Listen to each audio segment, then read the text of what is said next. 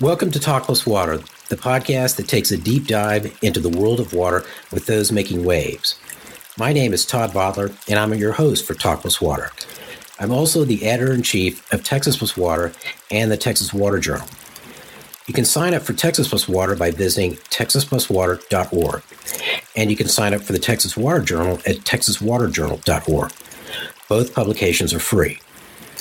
My guest today is Professor Abigail Andre, an environmental litigator with over a decade of experience enforcing the Clean Water Act.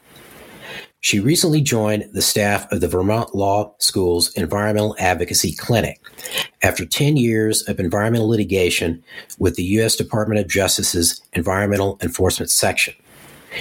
From 2010 to 2016, Professor Andre helped litigate cases arriving from the 2010 Deepwater Horizon oil spill in the Gulf of Mexico, which led to the largest environmental civil settlement in U.S. history, and for which she received the Attorney General's Distinguished Service Award in 2016. Abby, welcome, and thank you for being part of Talk Plus Water. Thanks for having me. So let's start out with your background in water. How did you first become involved with water? So it was 2010, and I was finishing up my law degree at Ohio State when the Deepwater Horizon oil rig exploded in the Gulf of Mexico.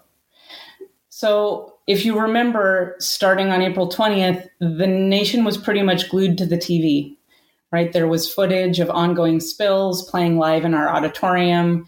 And I was watching it between classes and on breaks. And I'd wander down and just sit there. And day after day, nothing changed, nothing happened. So, stepping back, I knew by then that I'd be joining DOJ in the fall and I'd be working in the environmental enforcement section. Now, they do all of the civil litigation, most of the civil litigation arising from Clean Water Act, Oil Pollution Act, and other major statutes. So we were allowed to preference which area of the country we'd focus on. And by spring of that year, I hadn't chosen.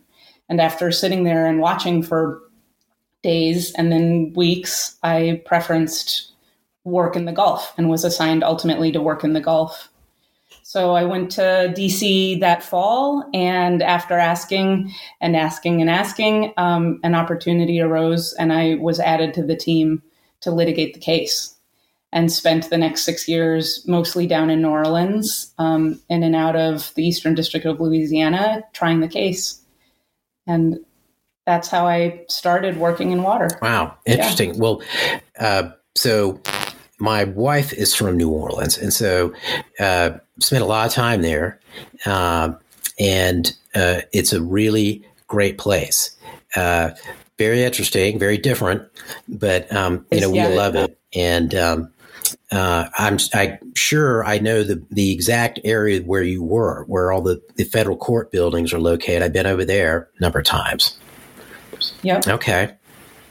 It's right there. It's not that far from the quarter, really. So that's a that's a really unique opportunity. I mean, you you're in school, and then you're right in the middle of the biggest environmental litigation, I guess, in the country's history. I mean, is it close? Is that probably correct, or?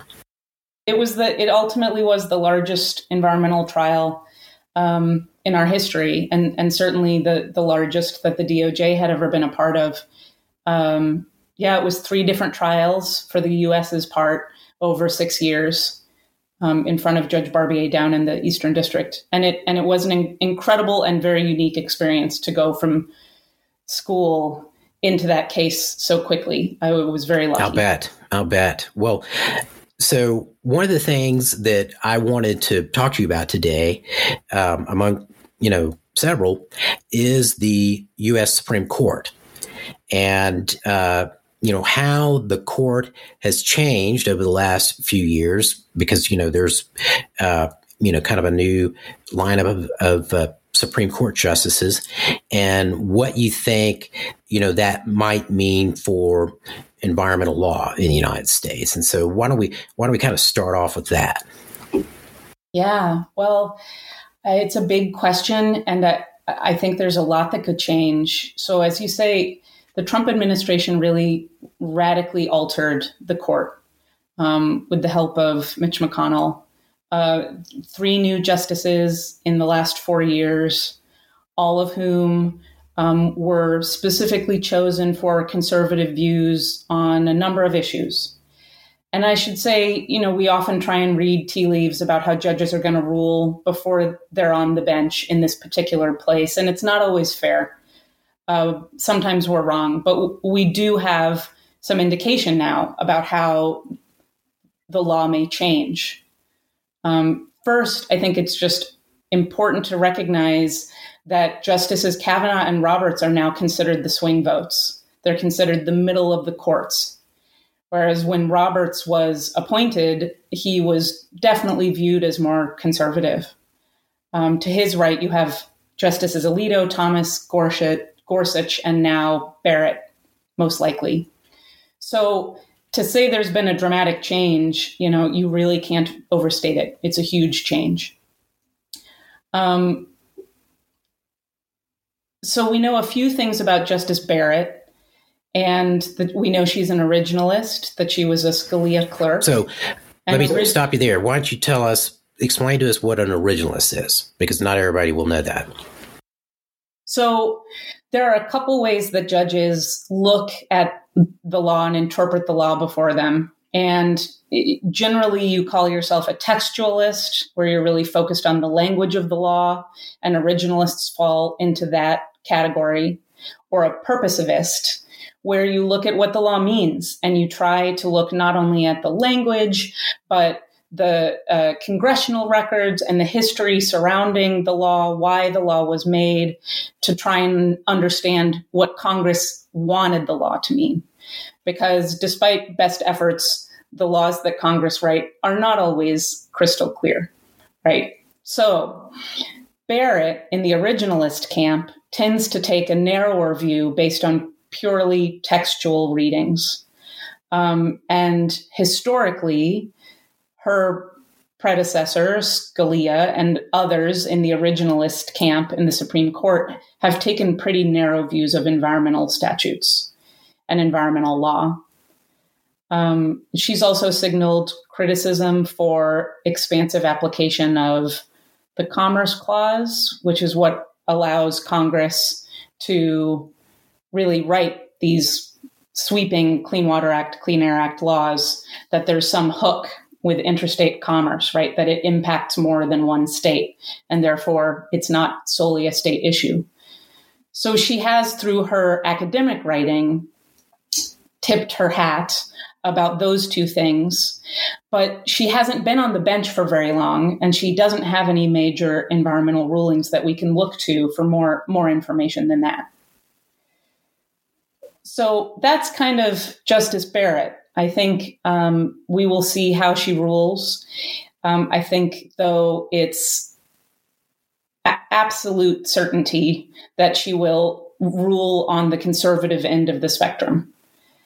Um, so, from the perspective of NGOs who work on citizen suits, which allow people like you and I to bring cases under the big environmental statutes, I think the changes to the court are really going to fall into two categories. I think first, you can see attacks on the tools that environmental lawyers use to get to court, like standing. And then, second, I think you'll see some attacks on the foundations of environmental law itself. So, the constitutional bases that underlie our laws. Um, and, and both will really have an, a narrowing impact on the Clean Water Act, but, but any major environmental statute. So, withstanding your in access, I mean, essentially, that is who who's affected by some action and can therefore file uh, a lawsuit and you know pursue some remedy. Is that essentially it? Yeah, that's essentially it. So standing um, requires you to articulate a, a discrete, concrete injury. And how that injury is defined really determines how many people can bring claims. And you have two major precedents which have been kind of weighing against each other and balancing each other over the last couple of decades. One is Lujan, which Justice Scalia wrote for the majority, which said if you don't have particularized injury, you can't bring cases that simply say, we don't like how the government is running this program as far as environmental harm goes, right? You can't just walk into court and say, I'm one of thousands of people that think that the government is doing a bad job here. It has to be more specific than that.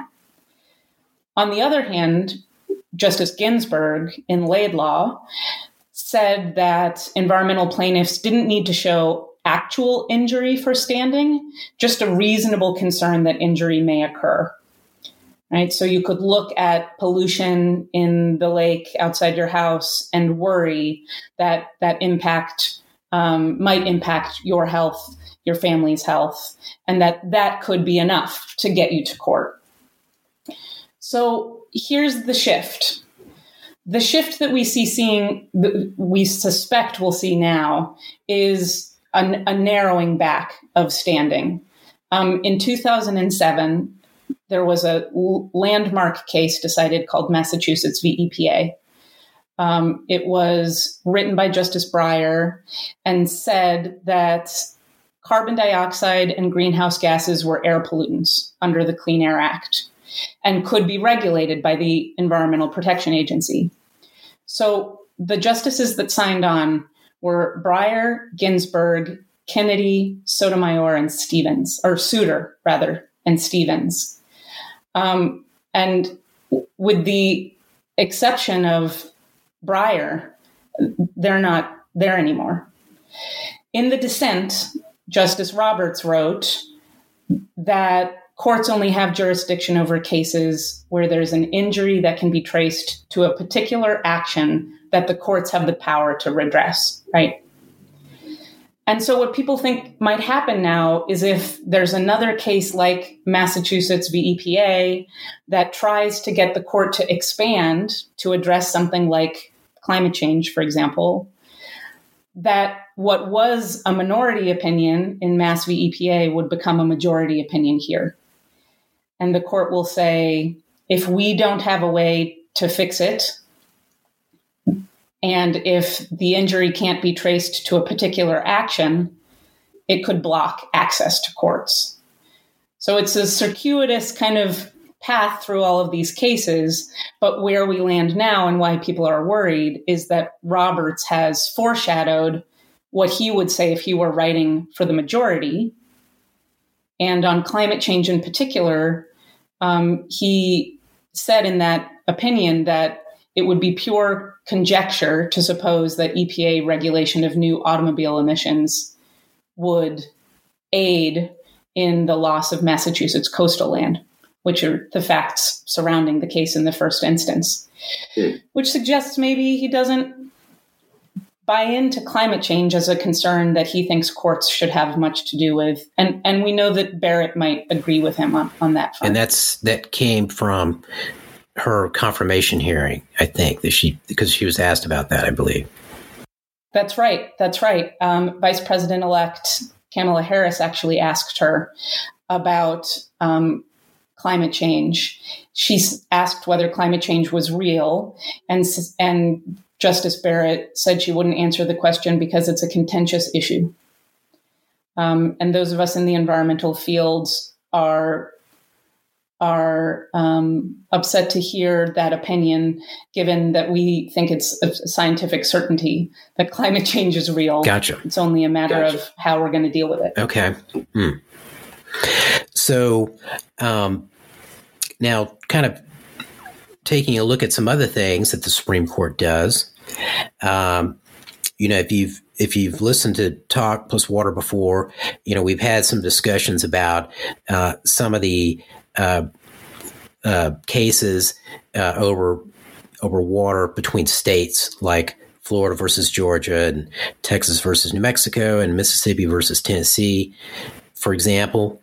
Do we have kind of any you know clues as to what might happen in that type of litigation because you know it's there's more of it it seems like as we're moving forward, and I, uh, you know, was interviewed about Mississippi versus Tennessee here not too long ago, and and I I think what I said in the interview was that those issues are expanding from the western U.S. to the eastern U.S. Although they wrote down shifting from the west to the east. Now they're still we still have them in the west, uh, and and so to me it seems like we're going to have more of those. And so I'm curious if you if you have any thoughts about what it might mean for that type of water litigation between the states. Yeah, I think this one's very hard to say because attitudes of justices in interstate cases are, have traditionally been hard to predict based on ideology. And these are very traditional um, interstate disputes with a special master and equitable apportionment. And so I'm not sure that, that we can predict how conservative justices would look at the Army Corps perhaps preferencing Georgia's water rights over Florida's water rights, for example. But I think it's possible that a more conservative court will have less sympathy for states whose claim of injury are based on environmental harm versus economic harm or other things. So Florida v. Georgia is, is forefront in my mind in that case because the Apalachicola River has so suffered from low water um, and and the way that the state has presented it to the court as is mostly environmental harm, even though there is economic harm wrapped up in it. So I think it's hard to call, um, but cynically speaking, it's possible that this court will have less sympathy for those states which are claiming purely environmental impacts. Um, yeah. So it seems like to me that in the 80s and 90s, um, the Supreme Court was ruling on some major environmental law issues like every few years. And then I don't know, maybe, I mean, I think I've been keeping up with events. I mean, it seems like the last 10 to 20 years, you know, it, the pace of getting, you know, major environmental law rulings from the Supreme Court has really kind of slowed down. I mean, I, I mean, it does really just to me, it doesn't seem like there've been that many over the last couple of decades. And so I'm just curious if am I just, you know, you know, misinformed or what's going on? No, I don't think you're misinformed. I think I think a few things are probably happening. You know, most of these statutes were written in the 70s. Some of them have been amended since these since then. So in the 80s and early 90s, you saw a lot of testing of the edges of the statute.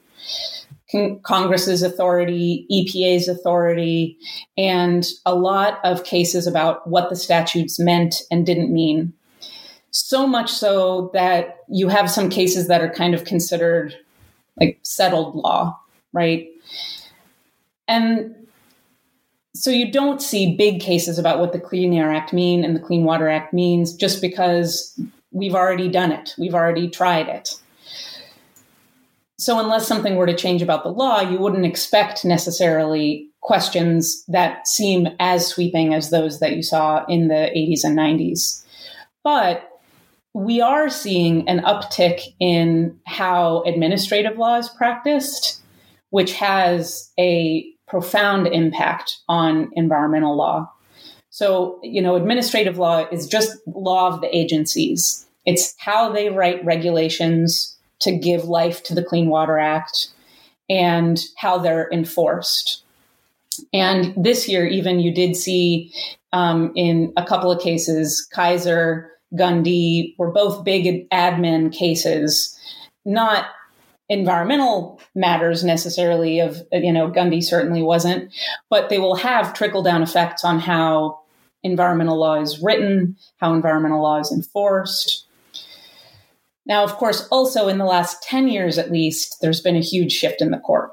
It's become more conservative, and um, particularly since Chief Justice Roberts arrived, environmental law cases that have come before the court have not all gone that well. 2009 w- went down as just the worst, the worst uh, term for environmental law cases, kind of in the history of environmental law. And so perhaps also NGOs are not choosing to bring as many traditional large scale questions as they used to. Although I will say, Maui County, County of Maui came out this year, and it was a the first really big Clean Water Act case in in a decade, and it was a huge win for for uh, water rights and you know a progressive interpretation of of the law. Hmm.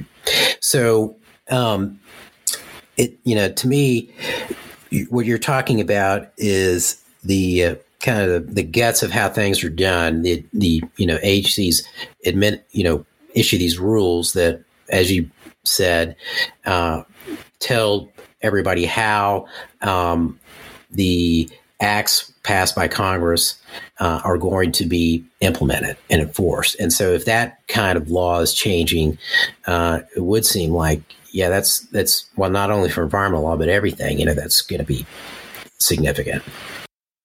Yeah, absolutely. And you know, one one theory that people have been kicking around with the shift in the court is whether or not the court will revisit this concept of non-delegation. So, non-delegation is a constitutional doctrine that says Congress basically can't give its power away. And in the administrative law setting, it says if Congress is going to give its power away, it has to give a certain amount of guidance and instruction and intelligible principle to the agencies about how the law is supposed to be enforced.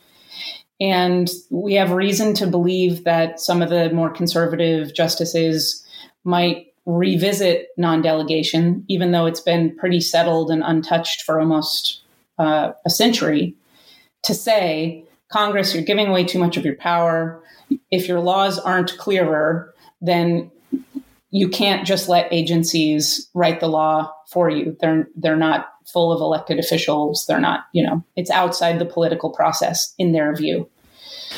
So So there so, could be big impacts. Okay, so that so see if I had this right. So what you're saying is that um, they might take a look at some acts and say, "Yeah, that's too general." You got to be specific about what you're telling the EPA they can do. Something like that.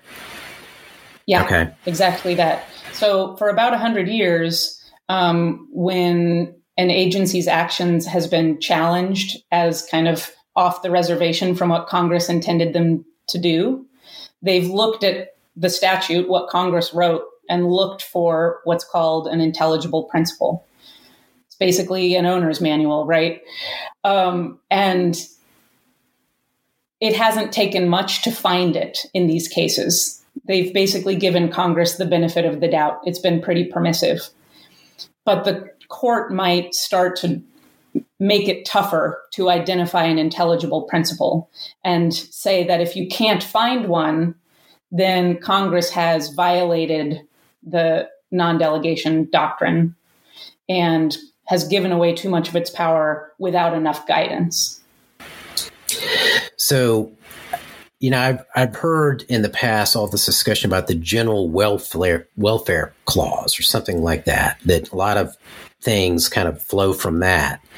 Um, that you know, so maybe not very, it's not very specific, right? Specific, but is that an example of something that well it doesn't really specifically say anything in the the Constitution about you know some specific issue, um, and maybe you can't really attribute it to general welfare or something. Yeah, I mean, it's just so because general welfare is a term that you see throughout environmental law, used throughout environmental law, that's not defined by Congress. And that happens a lot, that they use terms like waters of the US but they don't tell us what it means. And so it's left to agencies to interpret it. The, interpreta- the interpretation changes based on who's in the White House. And then courts have their own interpretations that get layered on top of it. Right. And states have their own interpretations, you know. Exactly. When, and I've like had the un, un uh, um, you know, enviable task a couple times of trying to mesh what the federal stat, or regulations said with what some states had. And, you know, it's like, okay, this is like not, this is like two different languages here. And it's, it's hard to really find an intersection. Yeah. Um, it is. Okay. Well, and it's think about who are congressmen. It's not, they're not generally scientists with deep technical knowledge of, you know, these things. Right, right. And so they send them off to the agencies to try and make it work. And um, it, it's important to have expertise at those agencies. Um, right. Congress is probably not up to the task to regulate with the same specificity that agencies do. But you're right. Um, trying to make sense of all the states' programs versus the federal programs can be pretty dizzying. Yeah. Well, this is a conversation for another day, but I've, I've, I've been keenly interested in the report that the Con- Congressional Re- uh, Research Service puts out every session of Congress that like details how many you know folks in Congress are attorneys, how many are business owners, and then how many you know might be scientists or, or something like that. And you know the number of scientists you know, it's pretty small. I mean, you know, or engineers even. You know, there used to be a lot of engineers, but you know, in Congress, but not not so much anymore. Not so much anymore. And and frankly, that's why we have agencies. So that Congress can say we have this huge country and in the area of environmental law we have pollution which doesn't stop conveniently at the border of Montana before it passes into another state. Right. So we need experts helping Congress yeah. to figure out how to tackle these big problems even though it'd be nice to have a few more scientists and engineers in Congress, but you know, I think it would be. So, I mean, couldn't hurt, couldn't hurt. Uh, so, uh, kind of shifting topics here. So, you know, now we've got the results uh, from the 2020 election, or most of them, enough to say that we have President-elect Biden and Vice President-elect Harris beginning their terms sometime in January, I guess the 20th maybe. And so I'm interested what you think the implications of the new administration coming in might be for environmental law at the Department of Justice. Yeah. So Trump, President Trump, um, there are a lot of norms about how the Department of Justice is supposed to run. Um, they're not written down as laws anywhere, but there are a lot of norms that help the DOJ be independent from the White House. And um, the Trump administration was involved in environmental law in particular in a way that was pretty unprecedented not only at the agencies, um, but for the DOJ as well. There was a lot of political involvement in how we brought cases, whether we brought cases. Um, and I can't speak for all of my colleagues, of course, and what their experiences were, but it seemed greater than kind of the natural policy shifts that happen between administrations, and necessarily so, right? When the parties change, there's a mandate and the DOJ's work necessarily changes in response to it. So, so given that as a, as a predicate, that the last four years has been um, very unusual for the DOJ and the rest of the executive branch.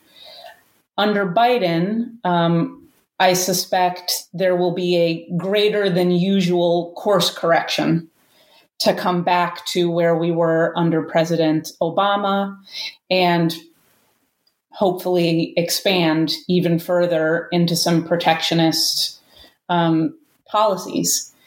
For the DOJ, that means that career attorneys will likely have more freedom to argue and file cases based on expansive arguments.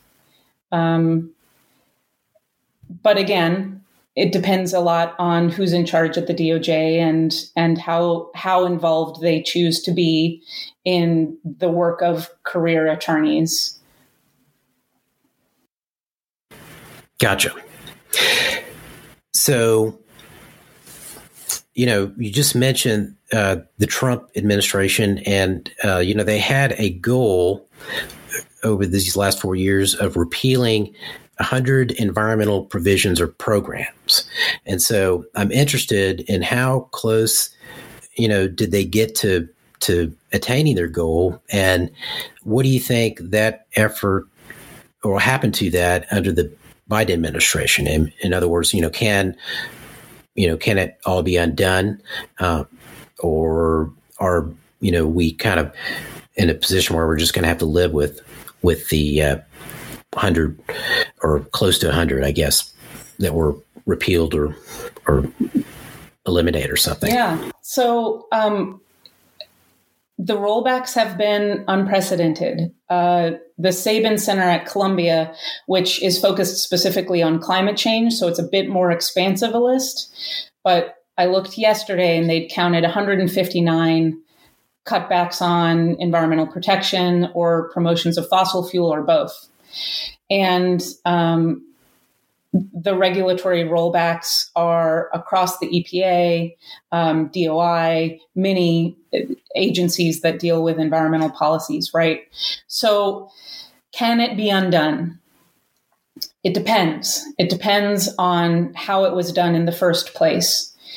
Biden has already said that he will immediately issue a number of executive orders to reverse things that President Trump did through executive order and that's relatively simple. Um, so that will happen, I imagine, the first day he is in office. So that's a repeal, essentially. We're just but we're going to go back another to executive order that basically overrides Trump's executive order. Um, but then other and other discretionary actions so things that age, that aren't regulations like permitting of the keystone pipeline can be undone. And president-elect biden has said he's going to undo them um, as soon as he's in office. Internationally he can re-enter the paris agreement right away and try to start um, getting the united states back at the table on on that front and i think most importantly and which people should be very excited about is Biden can immediately stop the war on science that's been present under the Trump administration. Um, and by hiring scientists with excellent credentials and kind of repopulating the agencies with experts that were lost either through attrition or other means during the Trump administration. Where it gets tricky is reversing final agency regulations. So when the Trump administration has gone through actually the administrative process of notice and comment and rulemaking, and they've created new law. So Biden can't just come in and say, none of that. They have to answer it with another rulemaking, with another proposed legislation, uh, not legislation, regulation. And there are stumbling blocks for that. They have to have um, reasoned explanations for undoing Trump era final rules. And it will keep the agency very busy. And these processes could take years. Um, so, examples of those are the Waters of the US rule, the methane rule, changes to car emissions. Um, there are things that will take President Biden longer to do unless there's language in the regulation which allows for a more permissive interpretation um, where Biden can tell his folks at the agency to interpret it and apply it in a different way than the Trump administration did while they go about rewriting it. So that's that's the thing that I've been thinking a lot about, and and I'm glad that you mentioned this because this is I want to drill down on this point. So, you know, so it sounds like it's possible for the new administration to, you know, take a look at, you know, some act, some provision of some act passed by Congress, for which the Trump administration, you know, repealed or changed a provision and say, okay, well, we want new rulemaking. Um, to you know, counter that.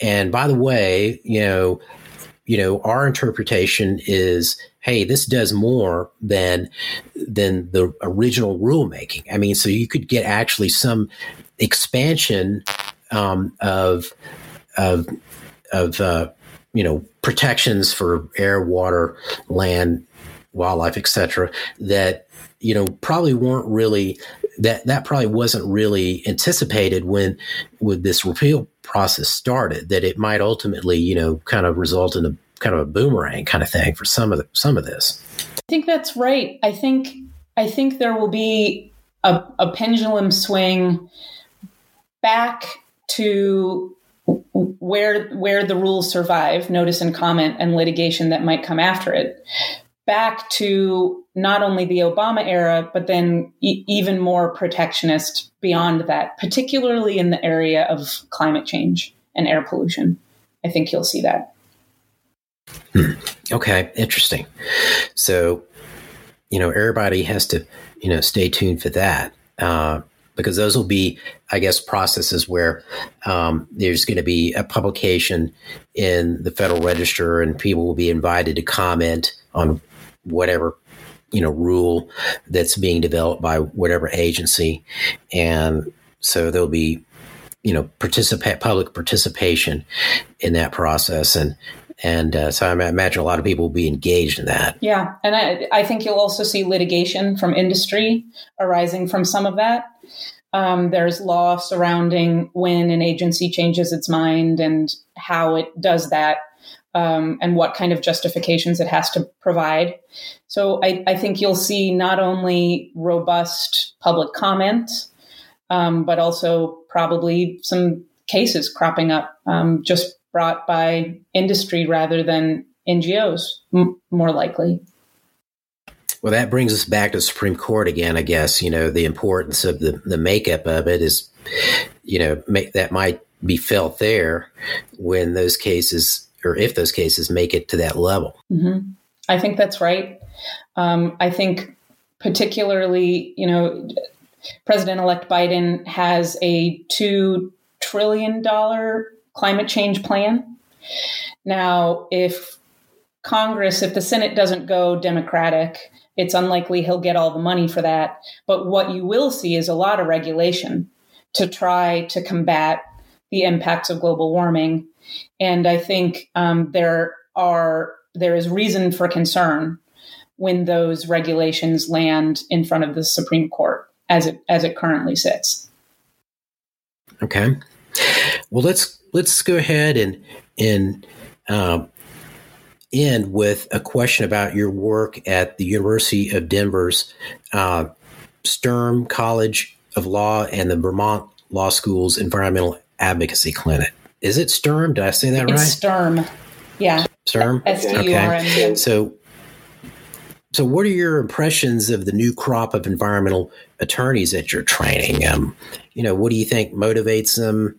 Uh, any differences kind of stand out from um, how you remember, uh, you know, being a, uh, a you know student at uh, the uh, Moritz College of Law at Ohio State, and you know, getting ready to to go down to New Orleans to get involved with, you know, the the um, big you know oil spill case. Uh, what do you see in the new group? Well, you know, the new students are incredibly um, social justice oriented, climate justice oriented, and are focused on environmental law in a, a pretty cutting edge way that um, I certainly didn't get when I was in law school.